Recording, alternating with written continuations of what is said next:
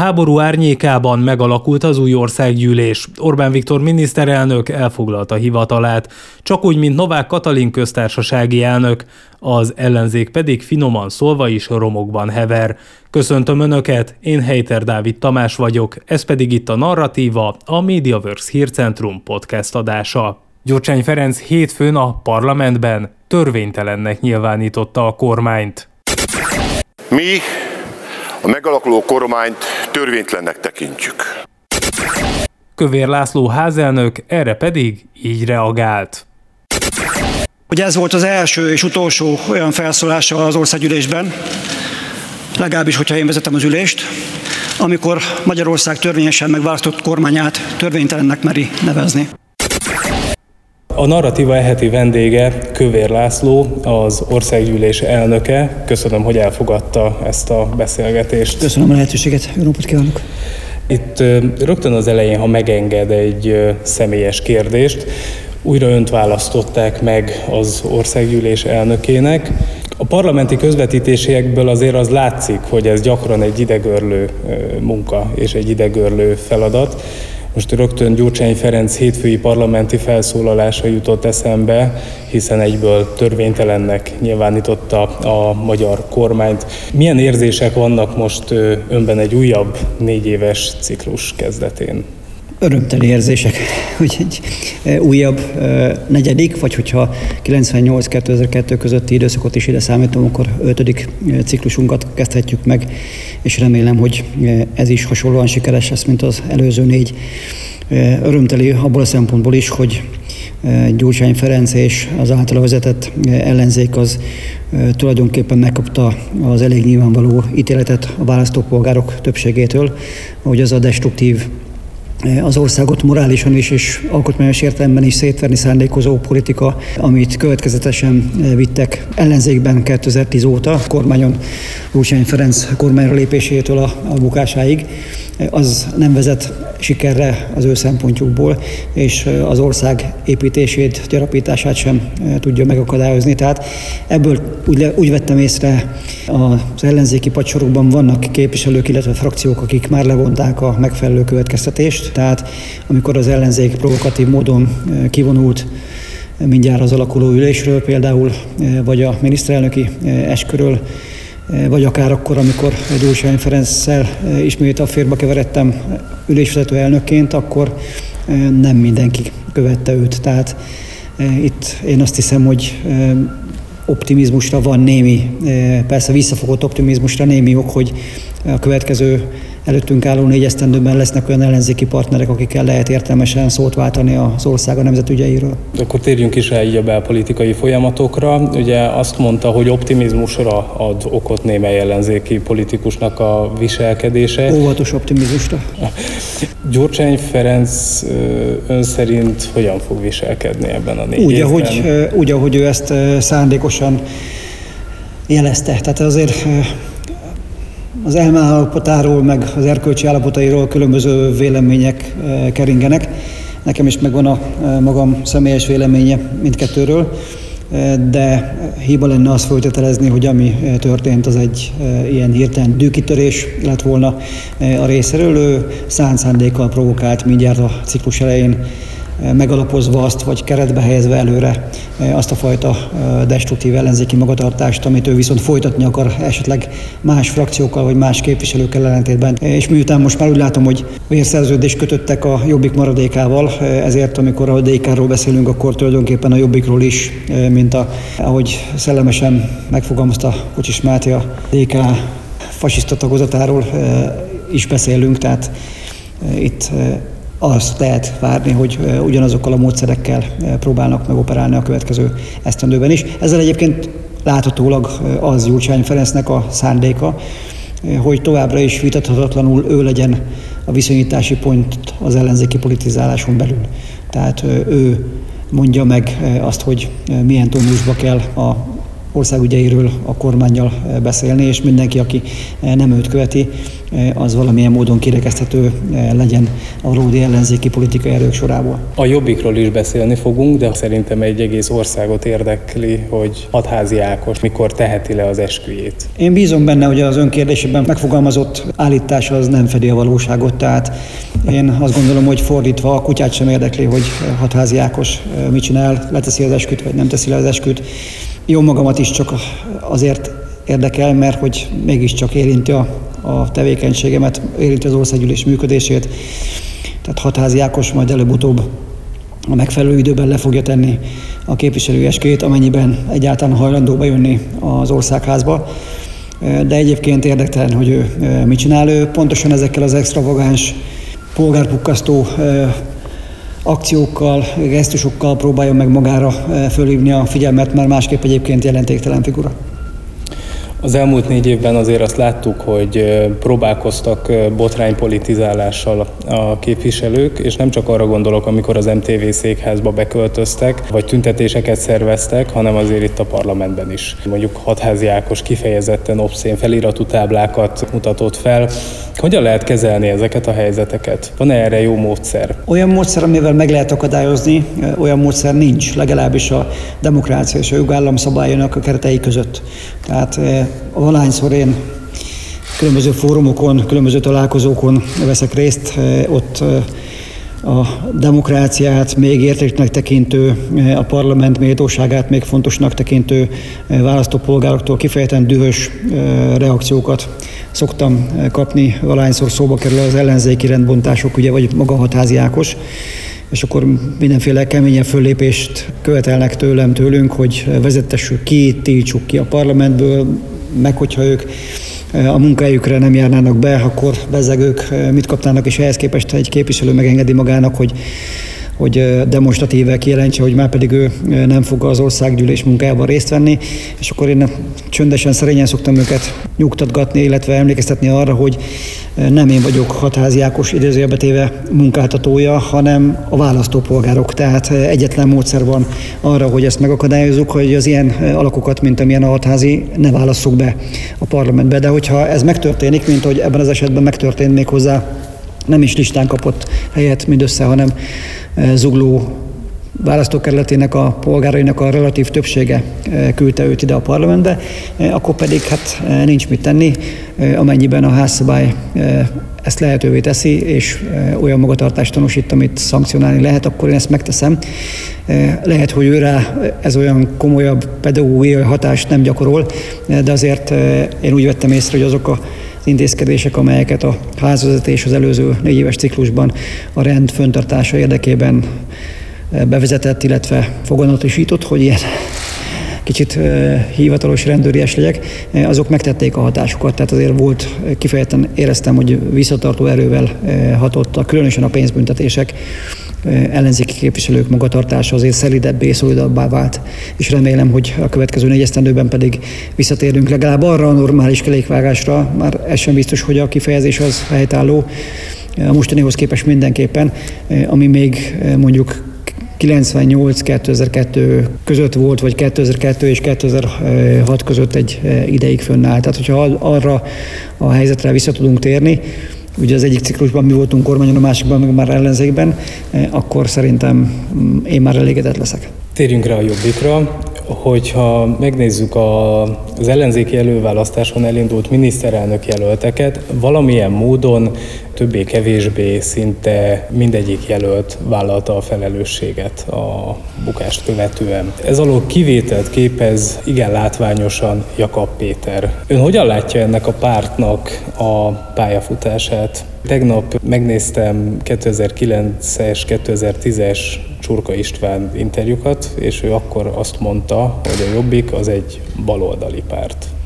Hát egészen pontosan úgy fogalmazott, már én is emlékszem ezekre az írásaira, meg nyilatkozataira, hogy a MSP SDS által kreált új proletárpárt, aminek az a funkciója, hogy jobboldali föltüntetve magát egy ilyen trójai falóként be lehessen tolni a nemzeti keresztény táborba. Ez jelentem nem sikerült, tehát ugyan Csurka Istvánnak egyetlen szavát sem cáfolta meg, sőt megerősítette a jobbik politikája, amit 2010 óta folytatott, de maga az eredeti elképzelés az csúfos kudarcot szenvedett mindjárt a 2010-es választásokon, mert szemben azzal a baloldali várakozással, hogy a jobbik szavazótáborának nagyobbik része az jobb középből a Fidesz potenciális szavazóiból fog majd verbuválódni, ebben az értelemben csökkentve a, a Fidesznek az elejét. A akkori jobbik bázisnak a nagyobbik része az pont a régi szocialista szavazó bázis által uralt ipari központokba, nagyvárosokba volt tetten érhető, tehát Miskolc nem véletlenül volt például egy ilyen fellegvára hosszú időn keresztül a Jobbiknak. Tehát tulajdonképpen magukat osztották meg inkább, semmint, hogy nekünk okoztak volna politikai problémát, fejtörést.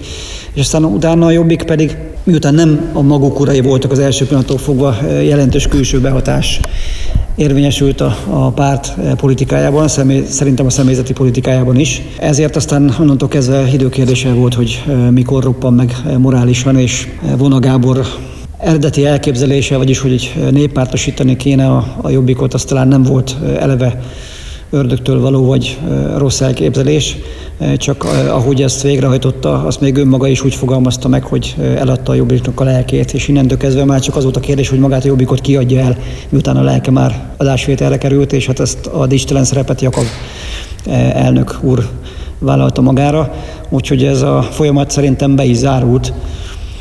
A Jobbik nem lesz még egyszer politikai tényező Magyarországon, és most már az a fajta baloldali forgatókönyv zajlik, hogy hogyan lehet a Jobbik eredendően vagy valaha baloldalinak mondható szavazóit visszavinni a, a valóságos baloldali táborba. Ez a szimbiózis, amit látszik kibontakozni Gyurcsány Ferenc és Jakab úr között, az szerintem éppen ezt a folyamatot ábrázolja. Tehát gyakorlatilag a a Jobbik történet az egy lezárt történet. Ön szerint Magyarországnak milyen ellenzékre lenne szüksége? Olyanra, mint amilyennek eh, mi voltunk, úgyhogy az nem, nem mi legyünk, hogyha szabad kérnem a választóktól. Eh, tehát én, én eh, voltam nem csak baloldali kormánynak ellenzéki képviselője, hanem éppen voltam ellenzéki képviselő akkor is, amikor az első jobb-közép kormány 90-ben megalakult. És sem akkor 90 94 között, sem pedig még tulajdonképpen 94-98 között sem, amikor pedig azért ért bennünket rendszerváltoztató ellenzéki embereket, politikai szereplőket sok annak révén, hogy egy, egy kettős sok annak révén, hogy nem, hogy nem csak, hogy a kommunisták visszatértek a hatalomban négy év elteltével demokratikus választás eredményeképpen, hanem még a rendszerváltoztatás leghangosabb, legantikommunistábbnak magát látható szereplője az SDS is össze, állt, összebutorozott, lepaktált velük. De még ezzel együtt is úgy azt tudom mondani, hogy nem éreztem azt, hogy a, a hazám egy 72%-os balliberális kormányzás minden kártétele ellenére halálos veszedelemben lenne. Azért itt a kártételeket ne bagatelizáljuk, mert például ekkor adták el a, az ország stratégiai vagyonának jelentős részét, benne a energiaszolgáltató, gázszolgáltató szektort, amit aztán a későbbi Orbán kormányoknak kellett visszaszerezni. Tehát ekkor sem éreztem úgy, hogy itt valamiféle olyan küzdelem zajlana, ami feltétlenül szétfeszíteni a parlamentáris kereteket. 2006 után vált egyre nyilvánvalóbbá, eh, hogy a, a, a szocialista táboron belüli eh, politikai generációváltás, amikor Gyurcsány Ferenc eh, és tettestársai léptek a Horn körökébe, az egy másfajta gondolkodás, mint amit mi addig kádárista vagy posztkádárista gondolkodásnak tekintettünk. Az egy gyilkos, nemzetellenes, agresszív, globalista törekvésnek a magyarországi megvalósulása és onnantól kezdve azt gondolom, hogy a balliberális politikai erők azok kifejezetten egyre nyilvánvalóbban, egyre arcátanabbul és szemérmetlenebbül vállalják azt, hogy ők ennek a nemzetnek a tönkretételén, beolvasztásán, a nemzetállami szuverenitásának a megszüntetésén dolgoznak. Tehát ilyen értelemben azt gondolom, hogy, hogy nem szeretném, hogyha ez az ellenzék valaha is kormány közelébe kerülne, Magyarország számára a halálos fég veszélyét festené fel újra. De hogy van-e olyan tartalék a magyar társadalomnak úgymond baloldali részében, amelyik egy, egy új generációváltással esetleg egy tisztességes, nemzeti elkötelezettségű ellenzéket tudna megalkotni, és azt a parlament falai belülre juttatni, hát e felől erős kételjeim vannak, különösen akkor, hogyha mondjuk a Momentum fiataljaira nézek, mert azok még, ha lehet, talán még a, a szocialista párt mai garnitúrájánál is rosszabbak. Nem lehet, egészen biztosan rosszabbak. Még Karácsony Gergely főpolgármester úr is azt mondta, hogy bölcsen döntöttek a szavazó polgárok, amikor nem választották meg a jelenlegi ellenzéket. Milyen a... kár, hogy éppen az jelenlegi ellenzék pártjai jutották őt a főpolgármesteri székbe, tehát hogyha, a, hogyha komolyan veszük Karácsony Gergelynek a szavait, amit teljesen indokolatlan bármikor is komolyan venni, akkor ezt úgy végig gondolva tulajdonképpen a tanultak abból a hibából, amit az önkormányzati választásokon elkövettek a választók, mert akkor viszont Karácsony Gergelyt bízták meg azzal a csapattal a háta mögött, amivel most itt randalírozza a fővárosban. Az elmúlt hetekben számos méltóságteljes és ünnepi pillanatnak lehettünk szem és fültanúi, még akkor is, hogyha néhány ellenzéki párt vagy politikus megpróbált ebbe belerondítani. Novák Katalin lett Magyarország első női köztársasági elnöke, és ráadásul nagyon fiatalon tölti be ezt a tisztséget. Milyen munkát vár ön Novák Katalintól? Igaz ugyan, hogy az országgyűlés választja meg a köztársasági elnököt, így Novák Katalint is az országgyűlés többsége választotta meg, de azért óvakodnék, hogy én személy szerint eh, úgyis, mint eh, házelnök vagy a Fidesz választmányának az elnöke bármiféle elvárást fogalmaznék meg a, a köztársasági elnökasszony eh, felé. Különös tekintettel arra, hogy azért a magyar alkotmányos berendezkedésben ez a pozíció meglehetősen szimbolikusnak mondható, tehát kevés konkrét hatáskör kötődik hozzá, ami viszont egy lehetőséget is jelent, hogy a mindenkori köztársasági elnökök azok mégiscsak kitöltsék azt a azt a közjogilag is értelmezhető teret, amit viszont az ő személyes kvalitásaik tekintélyük, tekintélyük határol körül. Tehát magyarán szóval, hogy válasszanak maguknak szerepet most a szónak a, a jó értelmében, és válasszák meg azt, hogy ők hol tudnak a legtöbbet tenni az ország előrehaladásáért, a nemzeti egység fönnmaradásért, vagy ha az éppen töredezik, akkor helyreállításáért. És én úgy látom, hogy a köztársasági elnök asszony nem szorul e tekintetben tanácsra, e, pláne segítségre biztosan szorulni fog, hiszen e, azért a kormánynak számos lehetősége van, hogy, e, hogy segítse a köztársasági elnök munkáját, de jó tanácsra egészen biztosan nem szorul a részemről. Ő egy kiválóan felkészült, művelt, több nyelven beszélő és fiatal asszony, tehát azt a előéletet is figyelembe véve, amikor kormánytag volt, ő nyilvánvalóan, és ezt a beszédeiből is elég egyértelműen ki lehet olvasni, hogy nyilvánvalóan a magyar családok megerősítéséhez kíván továbbra is hozzájárulni, a másik oldalról pedig Szerintem, ahogy ez már látható volt a lengyelországi útja során, kiváló diplomatája, első diplomatája lesz Magyarországnak már most olyan tekintélye van, hiszen még képviselő korában kapott nem csak Lengyelországban, hanem Franciaországban is magasrangú állami kitüntetést, ami garantálja, hogy ha ő valahol megjelenik, akkor amit mond, azt komolyan fogják venni. Orbán Viktor és a Fidesz most egymás után negyedik alkalommal alakít kétharmados kormányt. Ön szerint ez milyen történelmi felelősséggel jár? Hát nem csak a, a negyedik, Zsinórban negyedik kormányalakítási lehetőség, meg az, hogy ez egy kétharmados parlamenti többséggel gyakorolhatja majd a kormányzás lehetőségeit, hanem egyáltalán a mostani helyzet, amiben Európa, benne Közép-Európa, illetve a világ van, az az, ami ezt a történelmi felelősséget kontúrossá teszi, vagy kihangsúlyozza.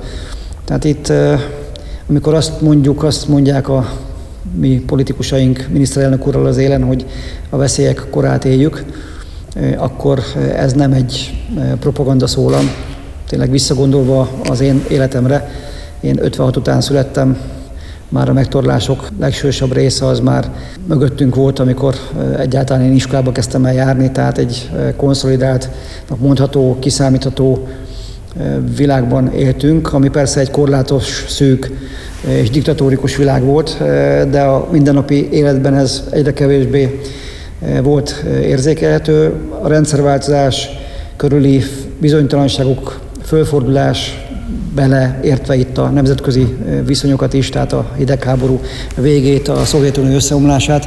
Ezek is ugyan elvileg rejtettek magukba kockázatot, tehát hogy mi van akkor, hogyha visszajönnek az oroszok, mi van akkor, hogyha újra egy visszarendeződés történik Kelet- és Közép-Európában, hogyha Antal Józsefnek a miniszterelnöki székfoglaló beszédét elolvassa valaki, akkor ebben elég nyilván, nyilvánvaló és nyílt utalások vannak egy ilyen lehetséges veszélyre. Mégis azt kell, hogy mondjam, hogy én nem emlékszem arra, hogy valaha is ebben a eltelt 50 valahány évben én éreztem volna olyan bizonytalanságot, olyan aggodalmat, hogy ne a félelem szót használjam a jövőért. Most már a gyerekeink, unokáink életért való aggódás szól belőlem, mint amit most érzek.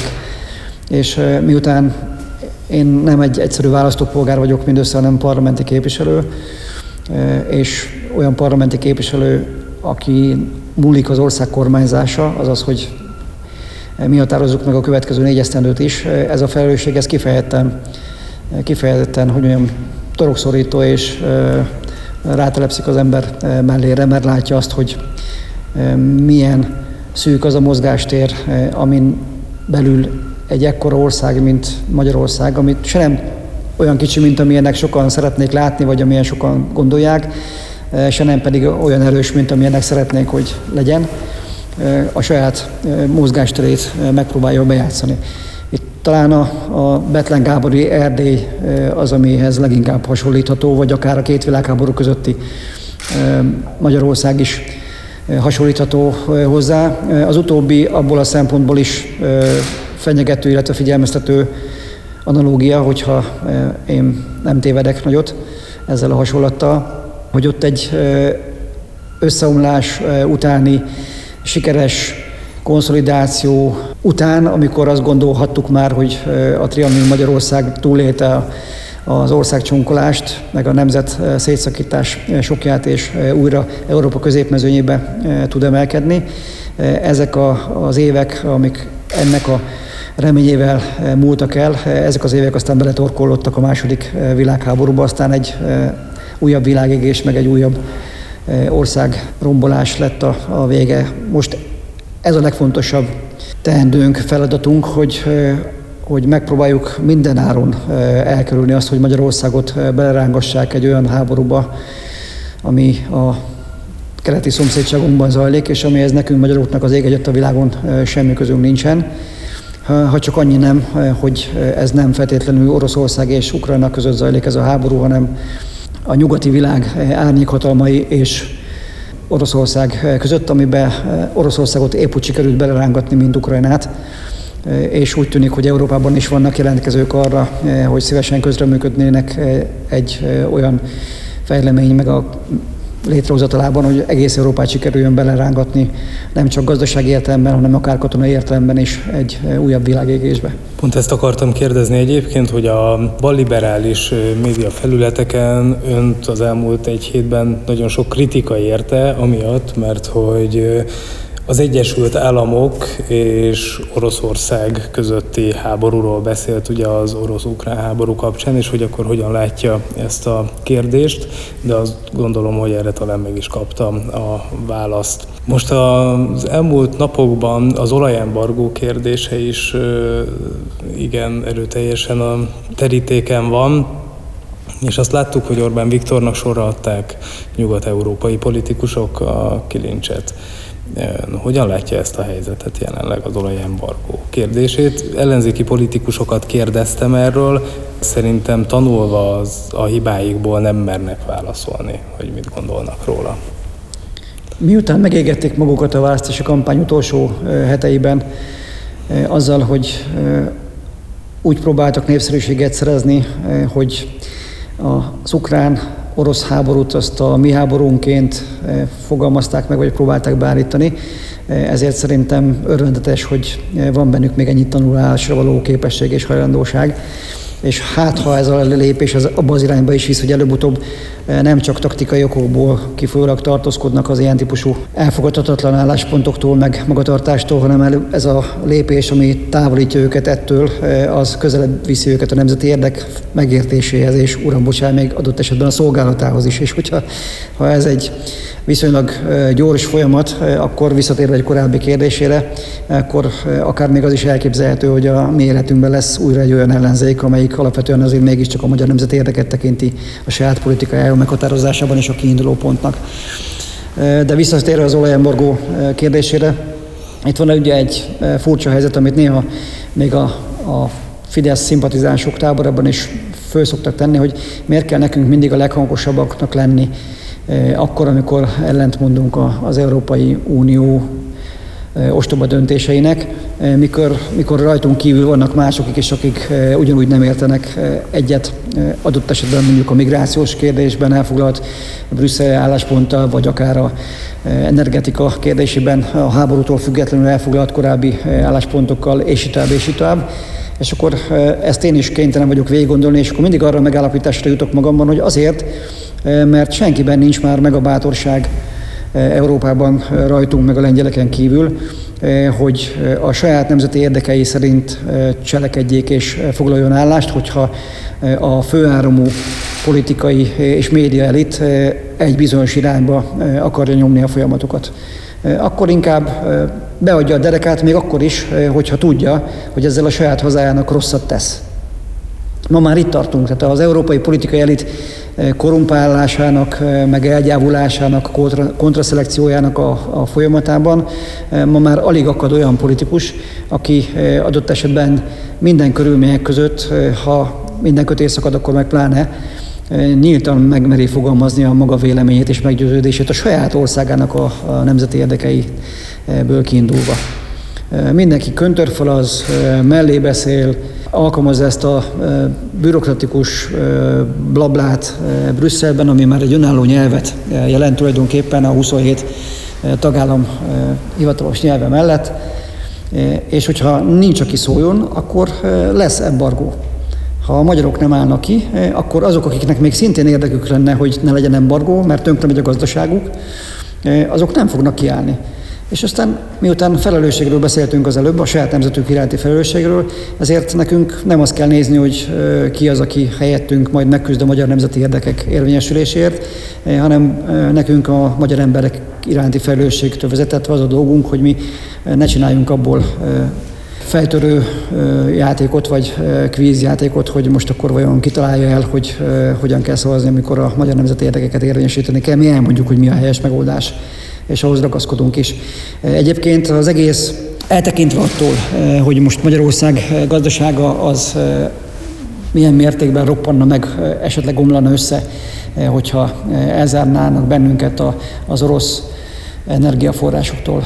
Az egész szankciós politika az képmutató, ostoba és a legleleplezőbb a tekintetben, amiről korábban beszéltünk, hogy nem az európai érdekekről van itt szó, pláne nem ukrán orosz konfliktusról van szó, maradjunk az embargónál. Hogyha az a valóság, azt valóságként fogadjuk el, hogy a szankciós politikának az a célja, hogy a háború minél rövidebb legyen, és az oroszokat megfosszuk azoktól a pénzügyi forrásoktól, amelyeket az energiahordozók exportja révén szereznek meg és fordítanak a, a háborúra, akkor hogy jön ezzel össze az, eh, hogy eh, a mindenki számára, aki egyébként hajlandó is az embargóhoz hozzájárulni, világos, hogy ez két-három éves átmeneti periódus nélkül nem lehetséges. Tehát ezzel, ha jól értem, akkor akik ezt mondják, azt mondják, hogy minél előbb zárjuk le a, a háborút, de ez két-három év múlva lehet csak legkorábban, mert akkorra tudjuk végigvinni mindazokat az intézkedéseket, amelyek ahhoz szükségesek, hogy az egész európai gazdaság ne álljon bele a fejjel a földbe az orosz energiahordozók nélkül. Most, hogyha még egyel tovább lépünk, és megnézzük, hogy mi a kínálat alternatívaként, akkor hogy, hogy nem beleütközünk abba, hogy jóval drágábban, jóval környezetszennyezőbb módon és nagyon nagy infrastruktúrális befektetések révén eh, fogjuk tudni elérni esetlegesen két-három év múlva, ami szerintem egy illúziórikusan rövid eh, időintervallum, azt a célt, amit meghirdetnek. Akkor vajon nem az a valóságos cél, hogy hogyan lehet az európai gazdaságot versenyképtelenné tenni, és hogyan lehet alternatívátlanná tenni mondjuk az energiaforrások beszerzése, megszerzése vagy elérése tekintetében. Hogyan lehet Európát gazdaságilag is és katonailag is egyoldalú függésbe hozni, alternatíva nélkül, hogy nehogy véletlenül eszébe jusson még egyszer, ami a 2000-es évek elején az európai döntéshozók egy részének eszébe jutott, hogy az európai stratégiai szuverenitást azt úgy kéne megvalósítani, hogy mindegy saját pénzzel, mint pedig egy saját katonai erővel, nem beszélve az akkor még dinamikusnak tűnő gazdasági fejlődésről, Európát az Egyesült Államok, Oroszország és Kína mellé meghatározó tényezőként a hosszú és középtávra elhelyezni. Ma már ezek a, a célkitűzések, ezek már talán nevetség tárgyává válnának bárhol, ahol ezt még hajlandók lennének megfogalmazni Európában, de az eljutottunk ilyen rövid idő alatt az euró bevezetésétől az euró csődjéig, az Európai Unió közös haderejének a létrehozatalának a javaslatától oda, hogy most már a NATO-ba akarunk besorolni minden olyan Európai Uniós tagállamot, aki eddig még nem volt tagja a NATO-nak, azért az elég világosan mutatja, hogy itt most ennek a háborúnak akkor legyen ennyi elég, elégtételként a balliberális kritikusaim számára, hogy akkor nem mondom, hogy az a köve, nem az a célja, csak azt mondom, hogy az a következménye, hogy innentől kezdve Európa egyértelműen egy másodhegedűs, egy csatlós szerepre lesz károsztatva, nem is az Egyesült Államok, mint nemzetállamhoz képest, hanem ahhoz a, az informális hatalomhoz, háttérhatalomhoz, árnyékállamhoz képest, ami ebben a pillanatban az Egyesült Államokat is uralja. Mindezek tükrében, amiről beszélgettünk, ön szerint milyen négy év vár ránk, mik lesznek a legfontosabb feladatok? Azt hiszem, hogy érintettük. A legfontosabb feladat az hogy a lehető legkisebb veszteséggel kerüljünk ki ebből az örvényből, hogyha egyáltalán a Jóisten megengedi nekünk azt, hogy Európa ne süllyedjen bele ebbe a forgatagban ne ráncsa magával ez a, az örvénylés. Aki időt nyer, életet nyer, tehát meg kell próbálnunk a gazdaságunkat megóvni annak érdekében, hogy megóvjuk a, a családjainkat, a háztartásainkat, megóvjuk azokat az eredményeket, amelyeket az elmúlt négy, nyolc, 10 vagy 12 évben elértünk, ugye de a család támogatások tekintetében, mint mondjuk a nyugdíjak értékállóságának a tekintetében, vagy a, a kis és közepes vállalkozások megerősítése tekintetében, egyáltalán a magyar gazdaság teljesítő képességének a, és export képességének a javítása érdekében. Tehát egyfajta defenzív időszak áll előttünk az én várakozásaimat illetően, ami attól függően lesz hosszabb vagy rövidebb, hogy Eh, hogy a világ milyen gyorsan tud túljutni azon a krízisen, amit most ebben a pillanatban legjobban valóban az orosz-ukrán eh, konfliktus fejez ki. De e tekintetben nem vagyok különösebben derülátó, mert eh, úgy látom, hogy ha vannak is Európában olyanok, akik ezt fölérik észsel, azok közül még, még a francia elnök is csak nagyon óvatosan tulajdonképpen csak a, a szavak mögött tudatja a világgal, hogy azért nem biztos, hogy Európa ebben a konfliktusban a legjobb politikát folytatja és a legjobb pozíciót foglalja el. Summa summarum egy olyan zavaros helyzet alakult ki, amiben egyelőre mi magyarok jobb, hogyha óvatosan tájékozódunk, keveset mozgunk, de amikor a magyar nemzeti érdekekről van szó, akkor viszont elég világosan és egyértelműen jelezzük azt, hogy mi mihez vagyunk hozzájárulni, mihez vagyunk hajlandók hozzájárulni, és mihez nem. Aztán a, a többit meg majd a, a nagyobbak, meg a Jóisten eldönti. Nagyon szépen köszönöm. Köszönöm szépen a lehetőséget. Kedves hallgatóink, ennyi fért az eheti narratívába. Jövő héten ismét várom Önöket. Búcsúzik a szerkesztő műsorvezető, Heiter Dávid Tamás.